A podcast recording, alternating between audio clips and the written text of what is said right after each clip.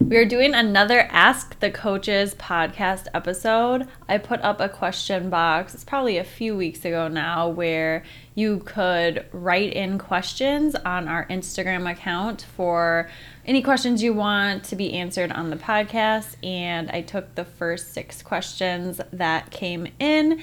And these are the questions that we will be talking about on this podcast episode. The first one is What is the best type of music to listen to while running? And we'll also go into a deep dive of should you listen to music while running? Um, and maybe other questions that are kind of in the realm of listening to anything while you're running versus not listening to anything. Number two, we'll talk about how do you fuel when you are not hungry but you must eat. Um, I think we had a question similar to this on the last Ask the Coaches episode.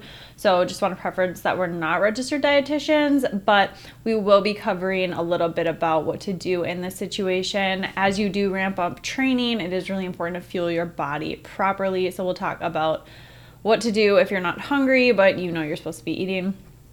Um, the third question is when doing hill repeats and speed work, is it okay to walk in between your intervals? So, we'll talk a little bit about the different types of running workouts there are and what the purpose of each workout is, and why you may or may not want to be walking in between your intervals in a run workout.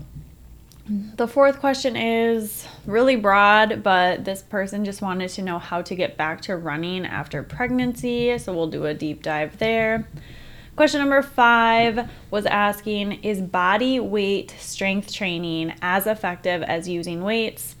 We'll talk a little bit about the benefits that can come with body weight training, but we'll talk about how they are different endeavors and how you can do certain things with your body weight that maybe you can't do with weights. But we'll talk about kind of the pros and cons there.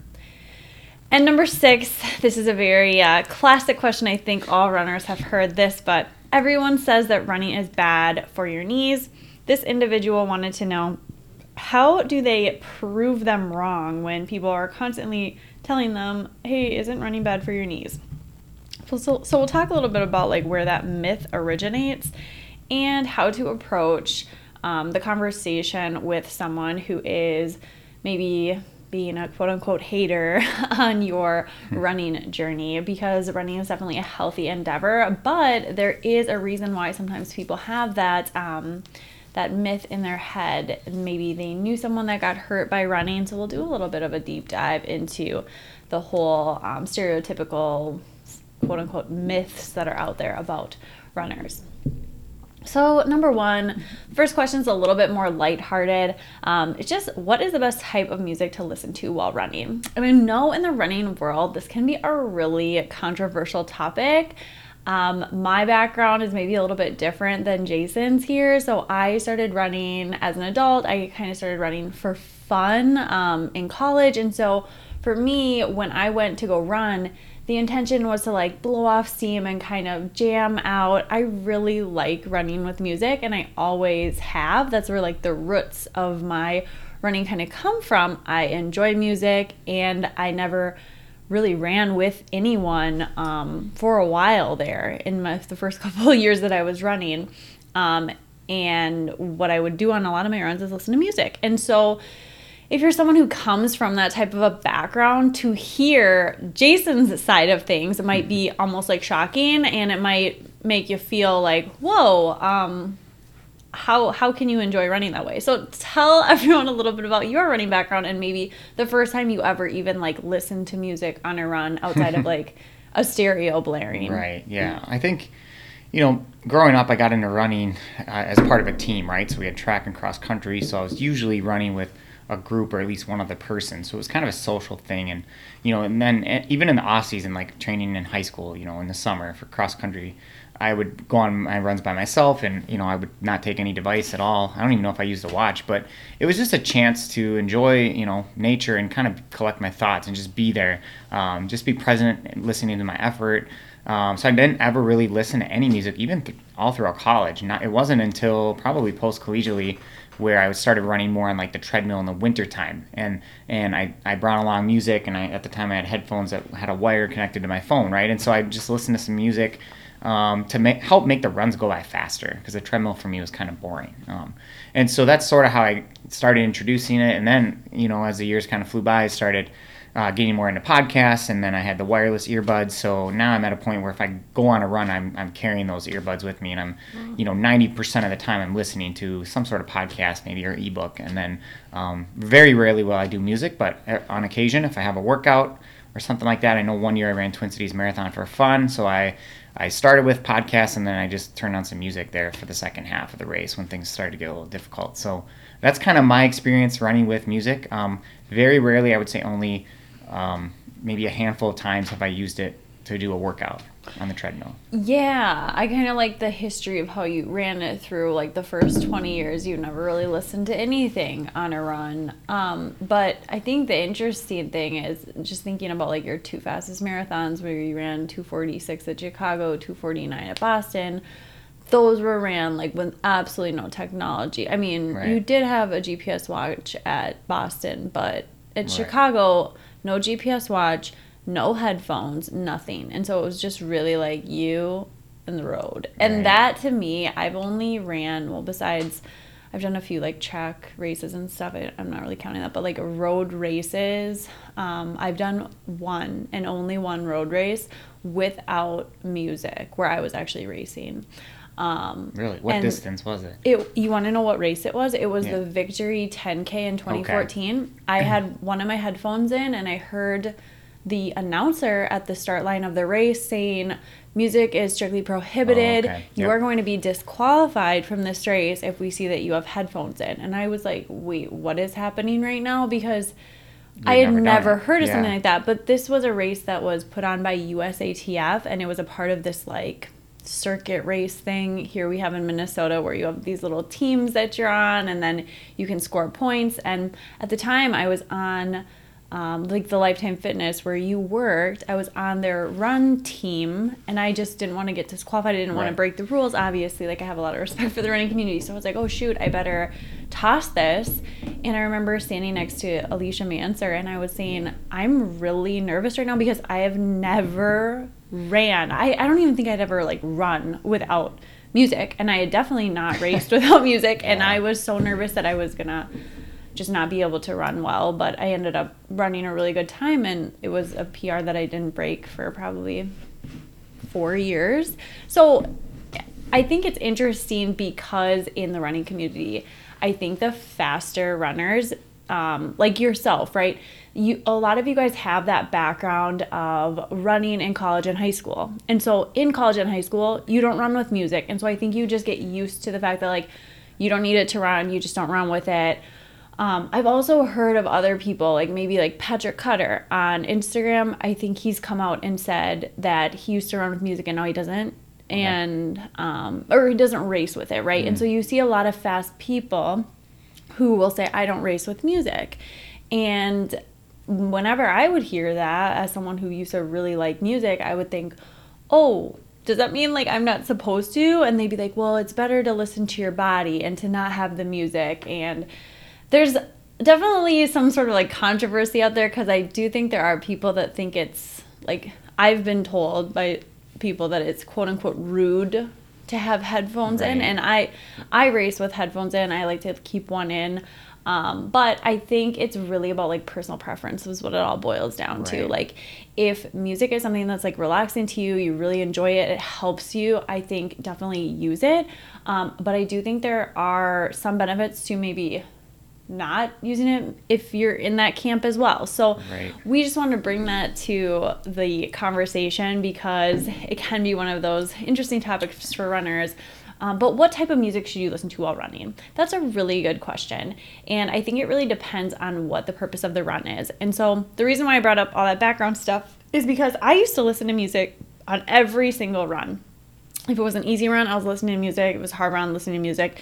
And I never really dif- differentiated between what I was listening to. Um, every run, no matter the pace, I was listening to the same thing. And what I learned over time is that on easy run days, if I'm sitting there listening to the same thing I'm trying to listen to on a workout day, it's like triggering my body to like want to go fast, want to go fast. And so I realized I need to, on my easy running days, either switch to something completely different, like a different genre, different pace, different type of music, or I need to go without music, or I need to be um, listening to more like an audiobook or a podcast because it allows me to slow down a little bit more. So I think you can use music to almost help you slow down um, by being choosy of what you're listening mm-hmm. to.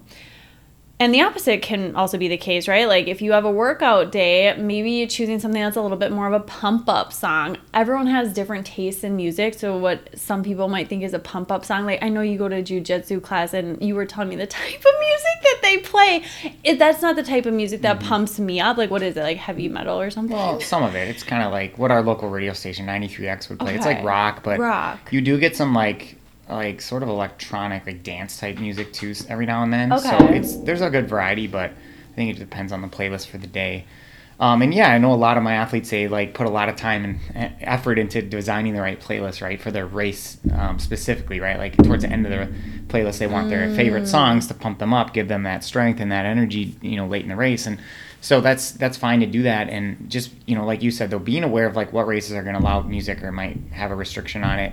Um, it, I think it's a person right. preference thing too, just like you said. But I don't think we should ever be so reliant, like, oh my gosh, I can't run without mm. my music. Because what happens if your ear ear ear pods die or whatever, they or do. you lose one, or yeah. just whatever reason you can't, you don't have them, and then you're so reliant on it. So I think it's good to go on some runs with nothing, or mm. um, you know maybe yeah, do do some workouts where you're actually forced to just think more about like your body, your pace, and, and your your surroundings, so that you're more kind of aware of that and how that might affect you too um, on a run.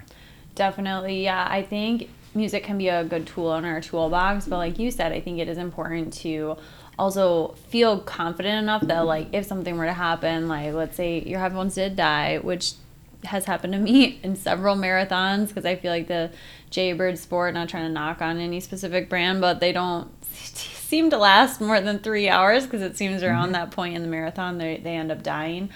Um, but that, I mean, that's the point where you really need them, right? So, anyways, I think if you are going to start running without music and maybe trying that on for size, you might want to just start with like an easy run. So, like on one of your easy recovery runs, try going without it. Um, right. Going into a workout without music is more of like higher level stuff, right? so maybe give yourself a chance to kind of ease into things, but you could also rip the band aid off as well. But I think really being conscientious of the types of music that you're listening to. So for workout days, pick something that pumps you up. You know your favorite type of music, right? Maybe that's rock, maybe it's like uh, not techno. What is that?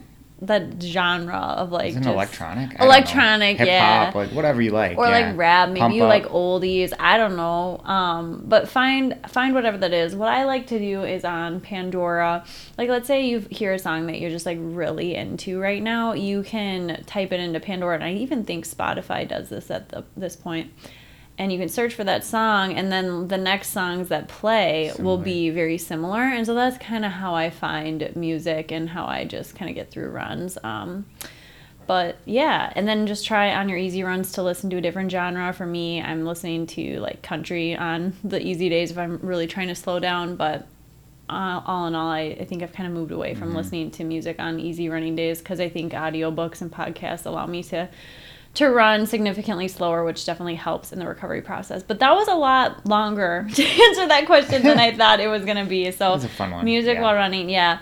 So, the next question is How do you feel when you're not hungry but you need to eat? We'll try to keep this one a little bit shorter. Um, so, this is going to be an issue if you know you're not hungry and you're not eating because we don't want to be in like a big calorie deficit when we're training especially for training for performance related goals, we want to make sure that we're fueling our body properly.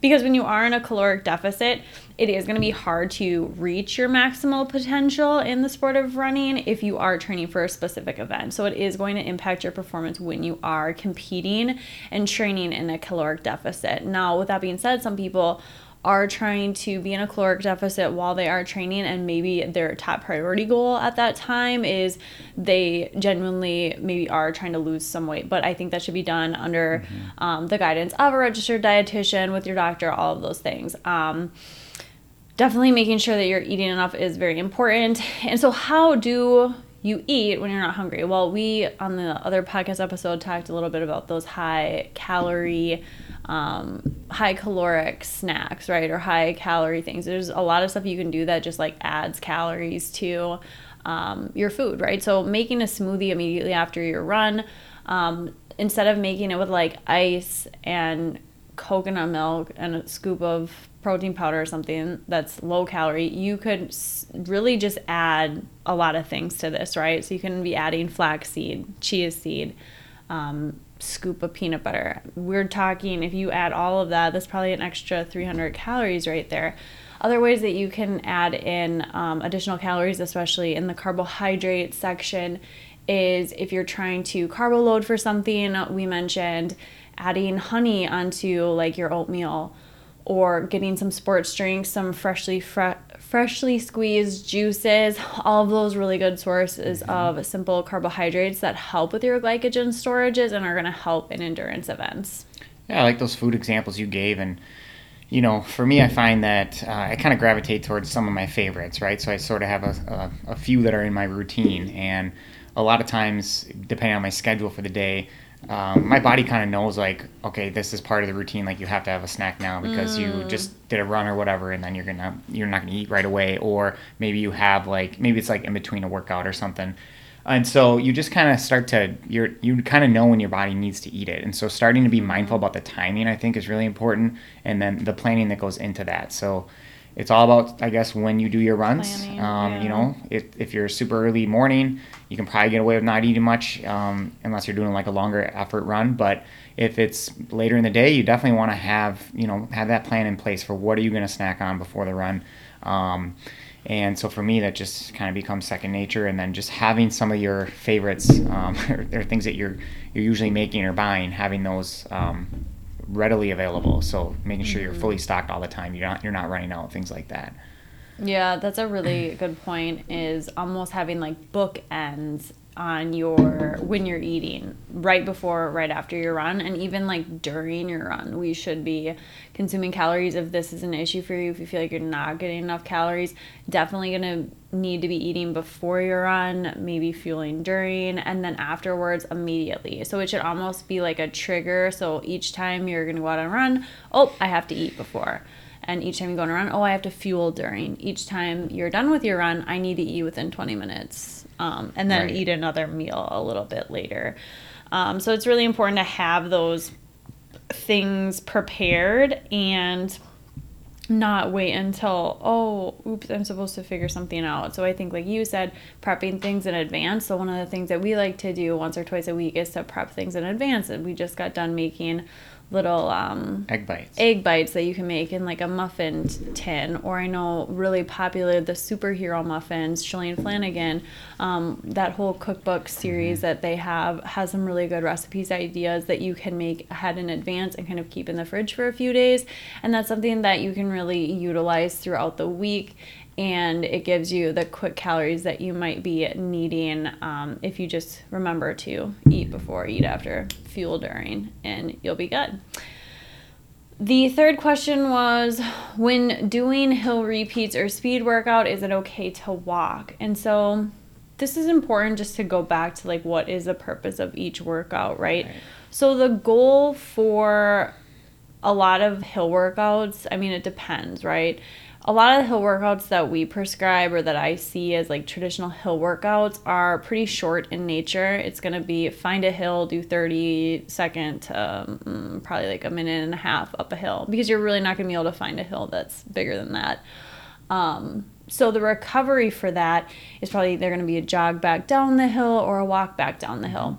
When you're doing a workout where the time of the running interval is less than three minutes or three minutes or less, it's probably going to be more using that anaerobic system. So it's almost like without oxygen. So when you are done with that interval, you're going to notice that you are a lot more breathless. Um, mm-hmm. It's going to feel like, wow, I need to catch my breath here. Um, so without oxygen. So during your recovery periods, there's probably a few things you might notice. You might notice that the rest portion that your coach or the training plan has prescribed is a little bit longer in proportion to how long you are running. So with these hill repeats, it might be one minute run up the hill, two minute recovery or one minute run up the hill, one minute recovery. And that's like a one to one ratio, or sometimes even more, right? Sometimes we're recovering for double the time that we were running. So if it's one minute on, two minutes off, that two minutes is there for a reason and it's there for you to fully recover in between because going at these really fast paces and these hard efforts up a hill it's anaerobic. And so when you're in the weight room, for example, that's another thing that's anaerobic what most weight programs are going to have for protocol in between different sets is going to be usually if you're following the program it's anywhere between 90 seconds to like five minutes. Um, most of the weight training programs will be about three minute rest in between sets. And so that's to fully recover because when you're doing something anaerobic you need a more extended recovery period for the muscles to fully recover. So going back to is it okay to walk I would say yes. Sometimes the goal of these workouts is to fully recover, and let's say it is anaerobic in nature.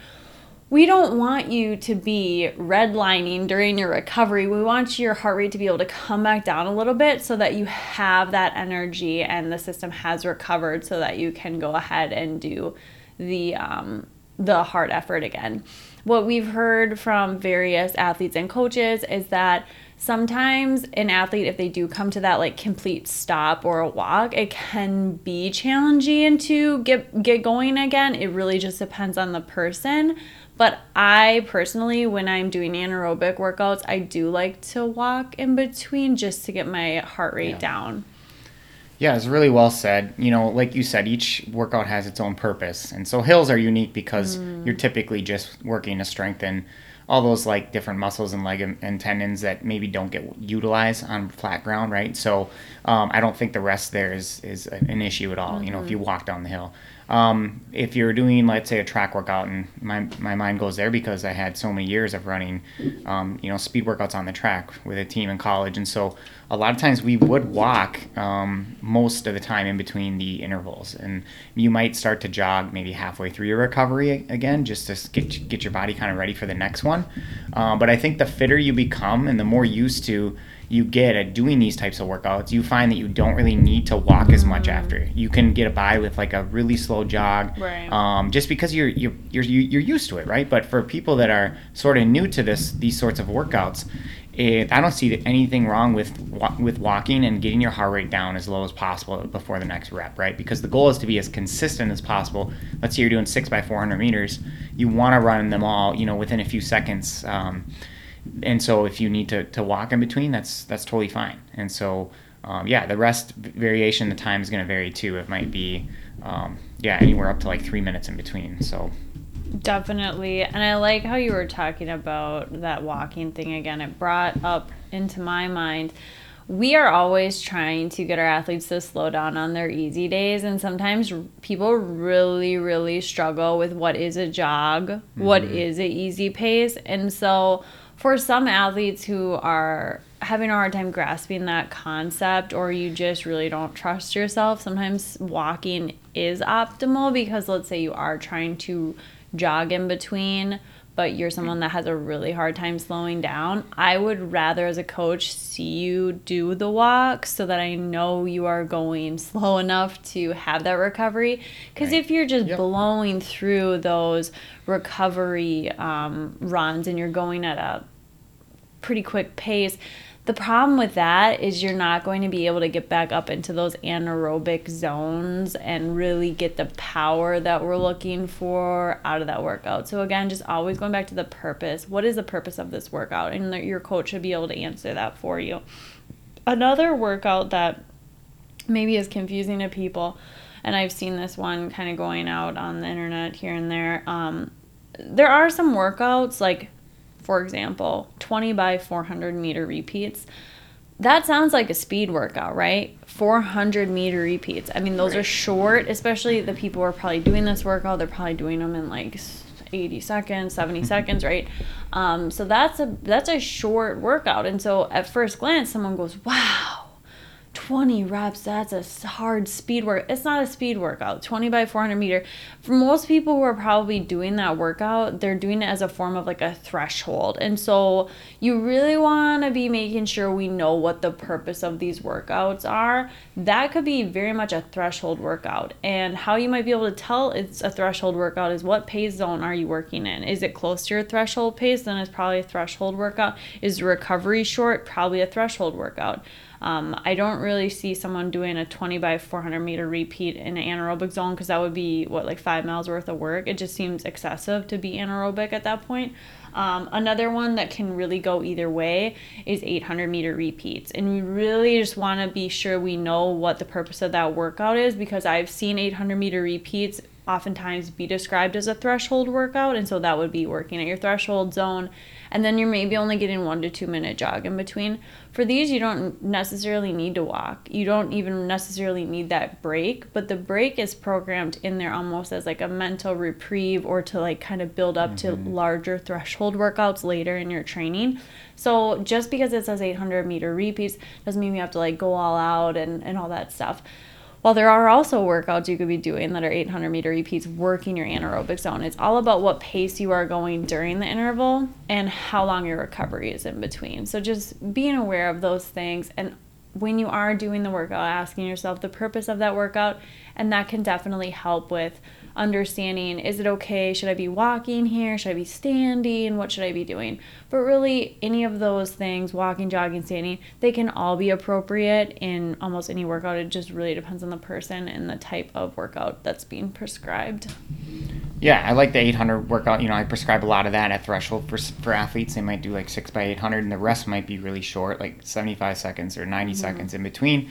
And I would expect that that sh- should be done at, at like a really easy jog pace. Um, if the workout is more of an interval pace, then they're going to get more rest. So they're going right, to get two like and a half, three minute rest yeah. in between. And then I'm okay with you know a lot of that rest being done at, at like a walking pace. Uh, I don't really like you just standing around. But if you're at least kind of moving, allowing your heart rate to come down, I think that that's totally fine. Definitely. So, number four is how to get back to running after pregnancy. So, this is a pretty open ended question here.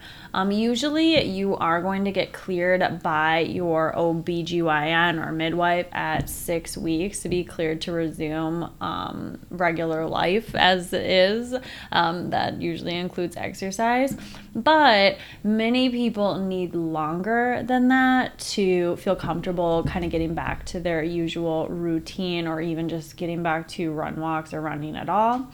Um, lately there's been a big push for people to get recommended get a referral um, from their OBGYN at that six week appointment to go to a pelvic floor physical therapist. I definitely think that can be helpful because running is extremely stressful on the pelvic floor and so is birth. And so there are a lot of incidences of people having incontinence or other pelvic floor issues postpartum that sometimes become unfortunately like quote unquote normalized, where it could actually be like a pretty quick fix with a pelvic floor physical therapist. And I think that can be a really good route and resource for people. So if that's something that you are struggling with, I definitely recommend reaching out. And even if you're not having any sort of symptoms, it's still really good, like as a preventative measure, just to make sure you get a baseline, things checked out. Is there anything you should be doing extra? Um, and then also getting assessed like, is your pelvic floor as strong or as weak as you think it is? That sort of thing. Um, it really depends on the person and when it comes to getting back into running, right? So let's say you're cleared by your doctor, cleared by phys- physical pelvic floor physical therapist and then you decide to get back into running, you're going to see a wide range of what people decide to do in their postpartum journey. Um, I was recently on social media and I think on my explore page, like a Kellyn Taylor post just popped up, and I know she just had a baby, probably like two months ago at this point, but it, she was about three weeks postpartum and posted that she already did like a 30 mile week. And so it can get really diverse here, right? So we get someone who's through postpartum, she's a professional runner, and she just posted that she did a 30 mile week, which was like shocking to some people. But um, there are other people like who have the same background as her who maybe didn't start running again until 12 weeks postpartum and they probably started back with run walks. And so it's really going to vary from person to person. But I think the best advice that I can give someone is to be as conservative as possible because it's better to err on the side of caution and build slowly than it would be to come back too quickly and then have a setback because no one wants to have a setback. We would just like to continuously be feeling good and building because we want to think of like your long term success in the sport. And while I know it can be really challenging to come back slowly, it is really important to think about the big picture and not jeopardize um, your long term potential success for these short term things. And there are definitely a lot of other ways that you can have that stress relieving outlet because maybe that's the reason why you feel really antsy to go back. There are other ways to maybe get that stress relief maybe other coping mechanisms for this big change and big stress event. Um, as I know, running is really important to a lot of people. Um, but your core is going to be really weak when you are coming back, not only because pregnancy weakens your core because you have to stretch, but also because you go through the trauma of birth, and that is um, a trauma on the pelvic floor. Um, if you're giving birth vaginally, if you are giving birth via C section, that is a major abdominal surgery, and that is really going to be in your core muscle. I mean, everything really is shifted around. It's a big recovery process. So, allowing yourself grace and time to come back into things and ease into things, and also understanding that you might have a timeline in your head, but it probably will get tweaked along the way because you don't really know how your birth is going to go. You don't really know how the recovery from your birth is going to go. But I think if you are able to just take it one kind of day at a time, one step at a time, and focus on tangible things along the way, you're going to find success and fulfillment in that. And also realizing that maybe like where you were during pregnancy or even pre-pregnancy it might not be where where you're at postpartum i remember my first couple runs coming back postpartum with um, both kids actually uh, feeling that i actually felt better and faster when I was pregnant, like 38, 37 weeks pregnant, running than I did postpartum. And so postpartum running was a real challenge for me. And I think a lot of other women have shared that it is more challenging than they anticipated. But what is really cool about it is that you progressively get faster throughout the the weeks coming back you're going to be on a journey of building. And so you give yourself that beginner's mindset again. Allow yourself to start back with those run walks and really try not to rush it because injury is really common postpartum for a number of reasons. One of them being you did take some time off and sometimes you're at maybe a heavier weight and it causes an injury. If you are breastfeeding, you have more of the relaxin hormone in your body and it can just cause a lot of um, things to flare up that maybe wouldn't have been there. You also want to keep in mind that you also went through a major life stress event and sleep deprivation, nursing. There are so many things that can be going on in addition to that. And so just giving yourself grace during this time because it is challenging, but I think focusing on one day at a time and building back slowly, setting small benchmarks along the way, and giving yourself that like nine to 12 months to really get back to maybe a place where you feel. Um, feel strong as a runner again because it is it is a time to build back. Number five, I'll kind of let you take this one because I did the whole last question. But number five was Is body weight strength training as effective as using weights in the weight room. Yeah, I think this this can be you know it depends where you're starting at, right? So body weight training can be highly effective for someone that has not much experience with um, lifting, period, right? And so there's a lot of things you can do with your own body weight to help increase your strength. And so you first want to um, when you think about strength training as a whole, you want to identify, you know, what are your goals with lifting?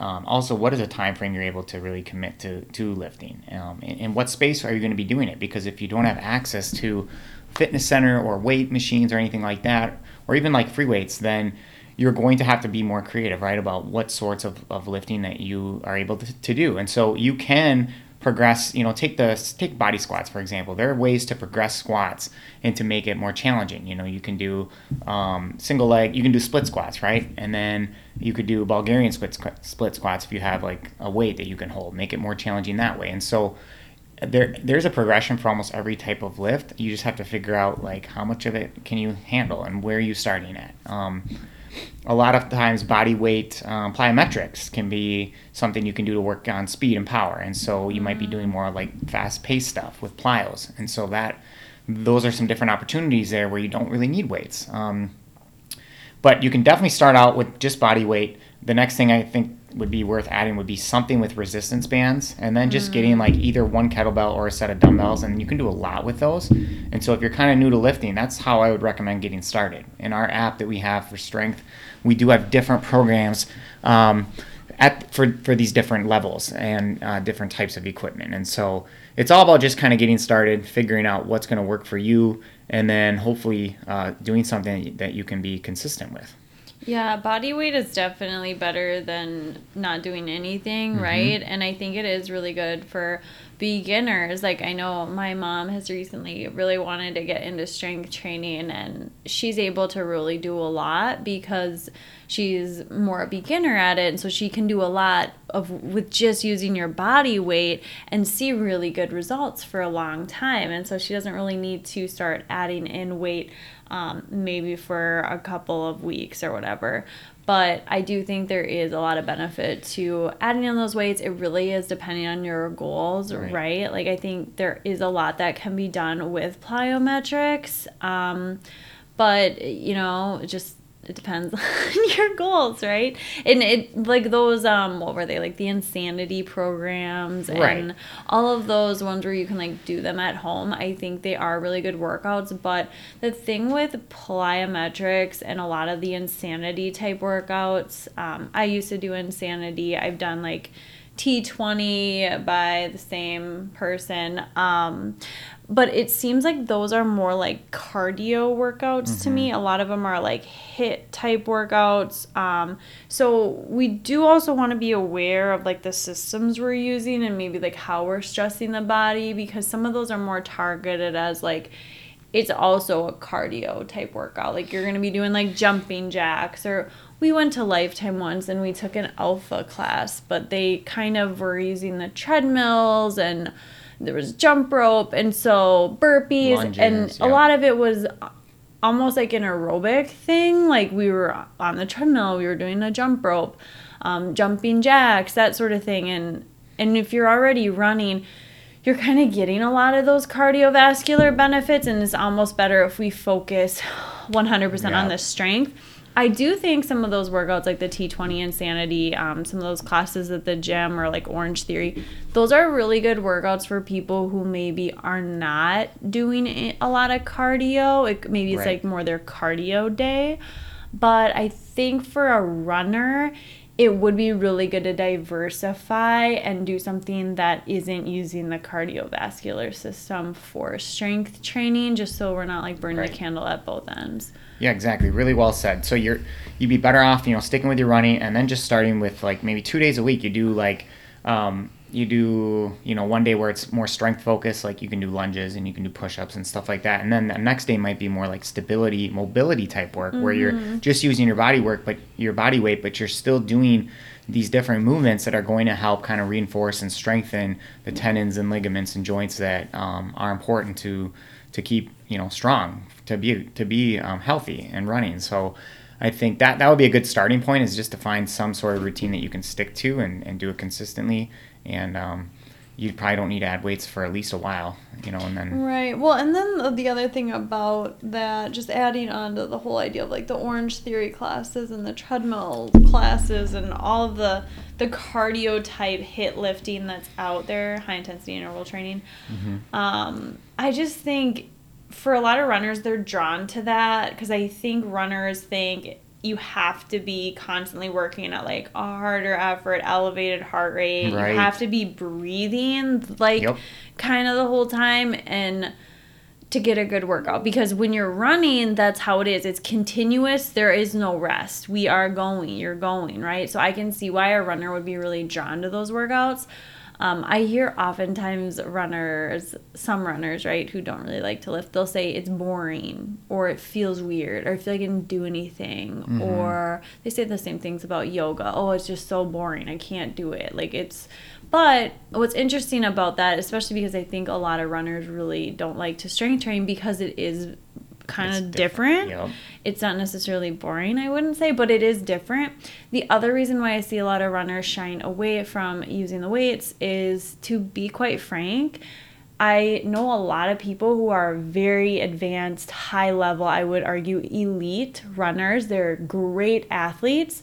When you go into the weight room and you've never done this before and you see the other people in the gym who maybe, I don't know, they're just kind of lifting and you see what they're lifting, it means comparison trap, right? And then you go to lift, you can barely lift the bar for a squat. I mean, it's it's embar- it's it's not embarrassing, but it can be. It can elicit Right. feelings of almost like Inadequate. am i doing something wrong like i don't understand how i'm so good at running but i can't even squat the bar without like not being able to walk the next day and i'm saying this because i have been there and i have friends that have been there and i know people who yeah. refuse to go li- weight lift um, because they they just are like i'm not good at it it doesn't work it's pointless um, but i think some of that has to do with when you become so good at running when you or even Right. if you're like average good at running. Like you don't have to be elite to have this. If you're running and you're doing like half marathons and marathons, like you're good. I don't care like how fast or slow you're going. You're good at your sport. Um, and then you're gonna go do a new sport, you're not going to be good. And so I just want people to realize like you're not gonna be good at lifting weights just because you're a runner. And it does take practice to kind of get better at it and give yourself the grace to like not be an expert, to not be good at it at all, because you are going to be able to progress so much in your weightlifting journey if you allow yourself almost to laugh at yourself and be like, okay, I cannot even lift this 10 pound dumbbell and do Right. squats it, with good form, or like, I can't even do a push up. I can barely even do a push up against the wall right now, right? So it's almost just being honest with where you're at and being able to see that this is your starting point and you're going to be able to grow from there. And sometimes you, yeah, you probably maybe aren't even going to hit the weight room right away because you can do things with your body weight. But eventually, when you do make that transition or you do want to start to try to lift weights, be aware and just know that it's going to be normal and natural for you to not really be able to lift a lot and allow yourself the grace to start where you're at and build slowly. Yeah, I'm really glad glad you brought that up because I think we want results like overnight, right? And with lifting, it, it's going to take a long time So to see the gains. So you just have to uh, convince yourself like it's going to pay off and help complement your running down the road. And so figure out what routine is going to work for you and stick to it. And then Mm-hmm. yes, you can add like small changes here and there, right? Like up the weight or take this out, put this back in. But you don't need to like do such drastic things, right? Like HIIT class one day and then you're, you're gonna try this the next day. Like try something, stick to it. Um, and I'm a testament to the same thing. Like I used to be um, very sort of like I'd go in there and I'd see how much these guys are putting on the Right. barbell with their deadlift, and I'm like I'm doing like like 150, 200 pounds less than they are. Oh, yeah. Um, but just after like four or five months of consistently doing it, you know, my weight has gone up 80 to 100 pounds. So it's like you can you can progress. You just have to, like you said, give yourself the grace, be patient, uh, learn the technique, learn the form. Um, and there are ways, uh, you know, find a workout partner or a personal trainer, someone to help you keep you accountable. Well, I think there's this stigma out there as well that like you can't do both, or like somehow you can't like gain a lot of strength and still be fast, or you can't like strength train and run at a high level. But uh, that I mean, people have smashed that stereotype in the face before. Like Nick Symmonds, I love his YouTube videos and his Yeah. little challenges that he'll do. Because what is is Yeah. like him and Ryan Hall? What is Yeah, the they, they tried to do the five that deadlift 500 pounds and run a five minute mile. That's that was kind of like their goal. Five hundred pounds. Yeah, just like That's max. insane. I think they got up to 400. I just don't know if they ever right. finished the challenge or not. But And then they had to go immediately after and run. Yeah. The four of su- of five minute or four, sub five was the sub goal, five. but- I mean, yeah, and compared to like where they used to be, that's not like they're not in their peak, but like that's still insane. still I mean, that's yeah. insane. I think it's insane. And so they're both able. They're both running. Um, you know, enough like that's still a super high level. Obviously, they're not in the Olympics anymore, but that's like insane. And they're lifting a ton too. So like you can do both. Um, and then yeah, I've even seen other people get into lifting in the running community, and it, it almost like complements their running. Um, it could be for a number of reasons, right? Like maybe it's not like a direct impact, but if you learn how to push yourself in a different setting, so Yes. one of those complaints of like, oh, like I don't like how it feels. Oh, yeah. Well, it you don't, but you learn how to like dig deep. It's like an athlete mindset. I've heard people say a lot of times that running racing 5Ks are scarier to them than racing a marathon, and that's partially why, right? Like it's just that mm-hmm. comfort. They don't have that yet, and so by doing that in a different setting, I think it can help with confidence. Totally. Sure. Yeah, I feel like I could go on and on for this one, but we should skip down to the sixth six. and final question. Everyone says that running is bad for the knees. How do I prove them wrong? Well, just kind of going back to just how do I prove them wrong? I think just starting off with that because we will go into how you can prove them wrong, but um, also like it does it shouldn't really matter what anyone thinks, right? Like you don't need to prove anyone wrong. You can lead by example, right, and show people that like, hey, this is a healthy complement to your lifestyle. I think when I first started running, a lot of people in my family were like, "Why are you doing that? It's too aggressive. It's like abrasive. Like you shouldn't be doing that. You should be doing this instead." Or like that's kind of a waste of your time. There was kind of a lot of naysayery-ishness that can go on, especially when you have a hobby that maybe like your friends don't, or it's just kind of like a new thing because maybe they don't know anyone who's a runner yet, and you maybe could be that one person for them. And once they see that, like, oh hey, this person does a lot of marathons or this person runs a lot, and like they actually don't have knee injuries, Right. you can lead by example and be that person that almost like smashes a stereotype. So it's like fast forward, I've been running for however many years, 12, 15 now. I don't even know. Um, but the people who used to tell me like running was a waste of my time, don't run, some of the people in my family, it's like they turned into runners. They ran marathons. And so you just never know who you're influencing by example. Sometimes saying nothing is the best thing you can do and they will see and one day they'll ask you like how can I get into running? How do you do that, right? So that's kind of my take on some of these how to prove wrong things. But I do think it's important to kind of talk about this. So we want to talk about how running myths are like in the running community, but this is- isn't necessarily like a myth, right? Some people do get knee injuries, and I think we just need to like put that out there. If you if you do sports, like think of all the NFL players, Right. concussions, ACL tears, like if you do sports, if you are doing anything and you're pushing your body to the limits. And so I'm not saying every runner is doing this, but there are a lot of runners that get really caught up and they're like, I want to be the best I can. I want to push myself to absolute limits. Or you could be like me, I want to do 23 marathons. I want to PR. You know, like you just, you kind of get fixated on like, I want to be the best I can be. And you start to ride the line. And any time you're riding that line and you're trying to get everything you can out of your body, you are going to run the risk of pushing into these zones of maybe you're overtraining maybe something's going to flare up. And injuries do happen in the sport of running for that reason because of overtraining. And we see this all the time in professional athletics. And I think even like Shalane Flanagan has had knee replacement surgery. Correct me if I'm wrong. I'm not sure, but a, you you do see that from time to time, and a lot of that boils down to if you are pushing your body to the absolute maximum. Sometimes you do make errors of going over and pushing uh, you know, past a certain point, and sometimes an injury does occur. And so, what what maybe looks like a myth could actually be something that is occurring in the running community, and maybe Right. we kind of are blind to it because we're like, oh, you know, this doesn't ever happen, but the reality is is you know runners do get stress fractures because there is a prevalence of eating disorders in the running community. And people don't people don't talk about it right? Um, and there are other things that happen um, very common with runners like plantar fasciitis or um, shin splints all of these things. Sometimes there's runner's knee right? There are running related injuries that are very common. And so I don't necessarily think it's 100% myth, right? Like I think there is a truth component to it, but I think if you are boiling it down, you see there's a reason why some of these things are occurring and it all almost boils down to overtraining.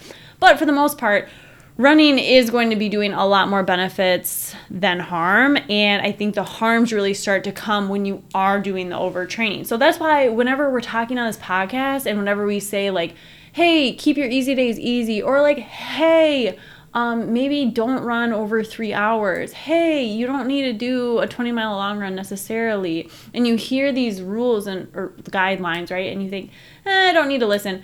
Well, the reason we're telling you this is because we don't want you to fall into the category of being in an overtraining bucket and having these things happen to you. We would rather have people be more on like that safe side of training and be able to be lifelong runners, not get hurt, not need to have all these things happen that would be overuse related. Yeah, I mean, you said a lot, and I agree with all of it. You know, the few times I've heard someone say this, it's usually someone that's not a runner and they're they're just speaking from like maybe what they've heard from somebody else, exactly. right? And, and so someone else's case might be, yeah, like I can't run because I have bad knees. Well, maybe they had bad knees from playing too much tennis or from an old soccer injury or whatever. And so yeah, the thought of going on running is not possible for them. But that doesn't mean that all adults like right. are going to get bad knees if they run. if you if you approach the sport of running with a progressive overload approach and you have no prior like injuries from other sports, you know, it, it is a safe sport, like you said, um, as long right. as you are doing it within reason. Um, overload, yeah. Yeah, I just I think that yeah, a lot of that maybe those well, thoughts come from those types of people. And that is interesting because I do hear that a lot now. So what you're saying is, so I'll be like, you know, getting a massage or get my hair done or something. Right. I don't know. And then you talk to the person and kind of ask what you do, and you're oh, like, oh, I don't want to talk about it, but right. somehow it comes out you're a runner and you're like, oh man, and then they're like, oh, I wish I could run. My knees, and and I always like am curious, like what happened to your knees? You know, like let's talk a little bit more about this. But I do think some people make some sort of lifestyle choices throughout their life, and sometimes they almost get to a point where exercise becomes extremely difficult, right? So right. maybe you're in your 40s and you haven't worked out at all in a very long time, like you don't even go on walks, that sort of thing um, yeah, walking yeah, is in, in an, yeah, right, running exactly. would be something that's too much for you. But if you just kind of slowly eased into things like maybe going on like a five minute walk and then just like gradually building up, you know, it's all about that progressive overload. And so we want to make sure that people are kind of aware of that too. So it's not running isn't necessarily something you can just like dive head first into if you are already living in chronic pain. Where like let's say you do hair for a living, you're on your feet for eight hours a day. Well, your knees probably do hurt because there's a number of reasons why. And I'm not gonna. It's not right. that type of podcast, but you you probably would want to ease into a new exercise program and yeah if you were to go and try to run it probably would hurt your knees i, I would assume um, if you're already living right. in a state of chronic pain um, but i think running can almost like prevent and alleviate a lot of those general things in life that maybe creep up with age that exactly, aren't yeah. already there because look at some of the the super active people even not even runners just anyone who's super active in their aging, I bet they feel probably better than you know someone right. that's that's not staying active. And so I think it just all boils down to everyone's a different individual, and so someone might have bad knees and and kind of their life story. We don't know their background. Maybe exactly. they did you know, competitive gymnastics when they were really young and unfortunately got like overtrained and we don't know someone's whole life story and so all we can do is have like a curious mindset anytime we're approaching a conversation exactly. with someone and we don't need to like judge anyone or try to prove anyone wrong. It's just about like learning always, about people. Yeah, we can't all assume to know right. because you know everyone's everyone's body is so unique yeah. and we clearly there, there's a lot of people out there that run marathons deep into their 70s right oh, yeah. and there's a ton of marathon maniacs out there i'm sure their knees are fine but then there are those few people that yeah they had like knee reconstruction oh, yeah. surgeries but we don't know that could have happened um, reg- let's say they did happen from running but maybe it could have happened to them regardless of what sport they chose right. just because of the way their mechanics are made up and so we just have to just you know, kind of do what, think logically about this, and right? Think about how each person um, maybe just comes from a different uh, right and whenever we're talking about like medical stuff i feel like it can just get really dicey and like yeah. myths and stuff and i feel like it almost goes back to the whole when people are pregnant, right, or they see you running and they're like, oh, is that Mm-hmm. safe for the baby? And, and just all of these kind of like myths that are out there. And we, what came first, right? The chicken or the egg? Like, did running cause bad knees or were the bad knees going to happen anyways, right? But all in all, um, you know, running is a weight bearing exercise. And this was another thing that I used to think. I used to think, oh, you know, if I'm a runner, I'm more susceptible to stress fractures because you hear about people mm-hmm. getting stress fractures. And so I got this bone density scan done like I don't know, over a year ago now, and I was assuming I was I literally thought I was going to hear the worst news in my life. I thought I was going to find out that my bone density was like really bad because think about it, like all these people that I've seen like it's and he's like, no, you're four and a half standard deviations above the mean, so four and a half times stronger Right. than the normal. And so I was like, oh, wow. And I think I told one of our um, PT people that, and he was like, yeah, it's because you're running. And so it's a weight bearing exercise. You're, you're telling your body, I need to have strong mu- bones. I need to, you know, grow these bones, all that stuff. And so this is a really good thing to be doing. Um, but I think it goes hand in hand with all of the things, right? So it's a full picture. It- You have to be making sure that you're eating properly. You have to make sure it's a progressive overload. We don't want to be under fueling. There's so many things that go into running. So just because that's the case for me doesn't mean that like every single person that runs is going to have that as their result, right? Some people it's like um, maybe more susceptible to those bone related injuries because of underfueling or genetics or whatever it may be. So, always just taking things on a case by case basis and knowing that in life, I know we love to have absolute truth and we want to know, but there are so many like exceptions to every absolute out there. Like, so you could say running's bad for your knees, but it's like there's a ton of people where it's it's not and there are some people who run who do end up getting knee injuries. So it's just there's always going to be an exception there. Um, but that being said, just reminding them this weight bearing exercise, weight bearing exercise is recommended and it's good for people. And all in all, just kind of doing what what you love, what works for your body, and leading by example. So going back to like we don't need to prove anyone wrong, and just um, kind of sharing your story with people in a positive way can maybe really help be the person that breaks some of those stigmas. And I think almost like what the is it like Kathrine Switzer, the person who ran the first Boston Marathon back in the '60s or was it the '70s? Oh my gosh, I need to get my my uh, science right. But the first woman who like ran in the Boston Marathon, they tried to kick her off, right? Right. She she did that, and she was like really scared, and I think she even said she knew she couldn't quit when they tried to pull her off because she wanted to prove that like women could do it because if Right. she didn't finish what would that say about women right what would that say about everything and so being that person is just you seem to be really convicted about this. So i think